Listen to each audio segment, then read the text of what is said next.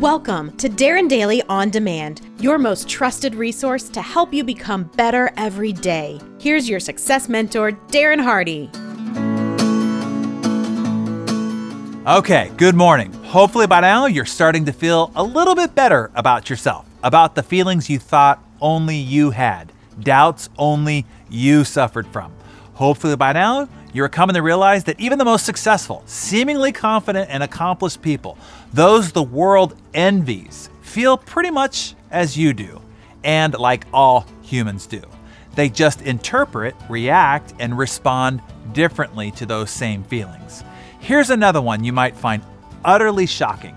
Most of the successful, those that you see on TV, covers of magazines, standing on Olympic gold medal platforms, speaking on stages, even performing comedy in front of tens of thousands of people, are introverts.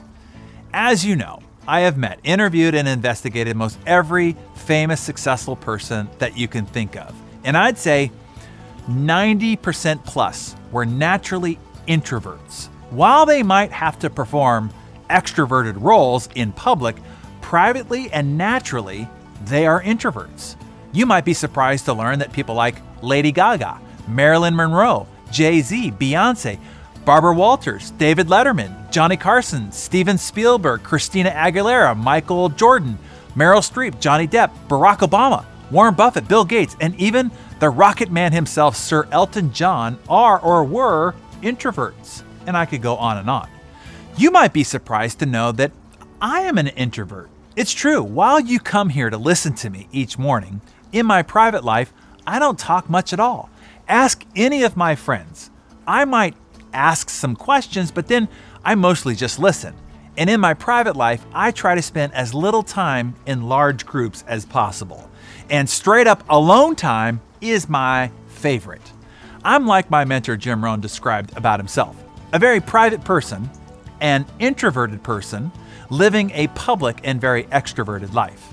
The thing I always find amusing though is even though most highly successful people are introverted, they think most everyone else around them is extroverted. When I host my CEO Masterclass events with 100 highly successful people in the room, and I explain how I'm even uncomfortable at conferences during breaks and lunches and want to hide in my phone or needlessly go to my room for something or take extra trips to the bathroom just out of discomfort of mixing with strangers, and then I describe the other qualities of an introvert, I then ask those in the room who would classify themselves the same to raise their hand. Everyone is always shocked that 90% of the room raises their hand.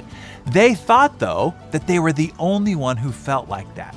They are comforted knowing that most everyone else is as uncomfortable as they are. So they now know that if they proactively introduce themselves, that they're doing the other person a favor. You are rescuing rescuing them from their own discomfort too.